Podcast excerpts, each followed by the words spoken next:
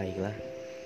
Uh, pada subuh ini saya akan membuat podcast cerita sedikit tentang uh, sosok perempuan yang di mana perempuan ini walaupun belum saya saya belum pernah ketemu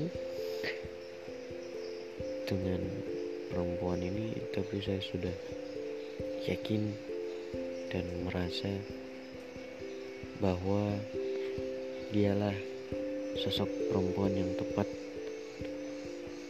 untuk pendamping hidup saya nanti. Namanya adalah Hesti Hidayanti.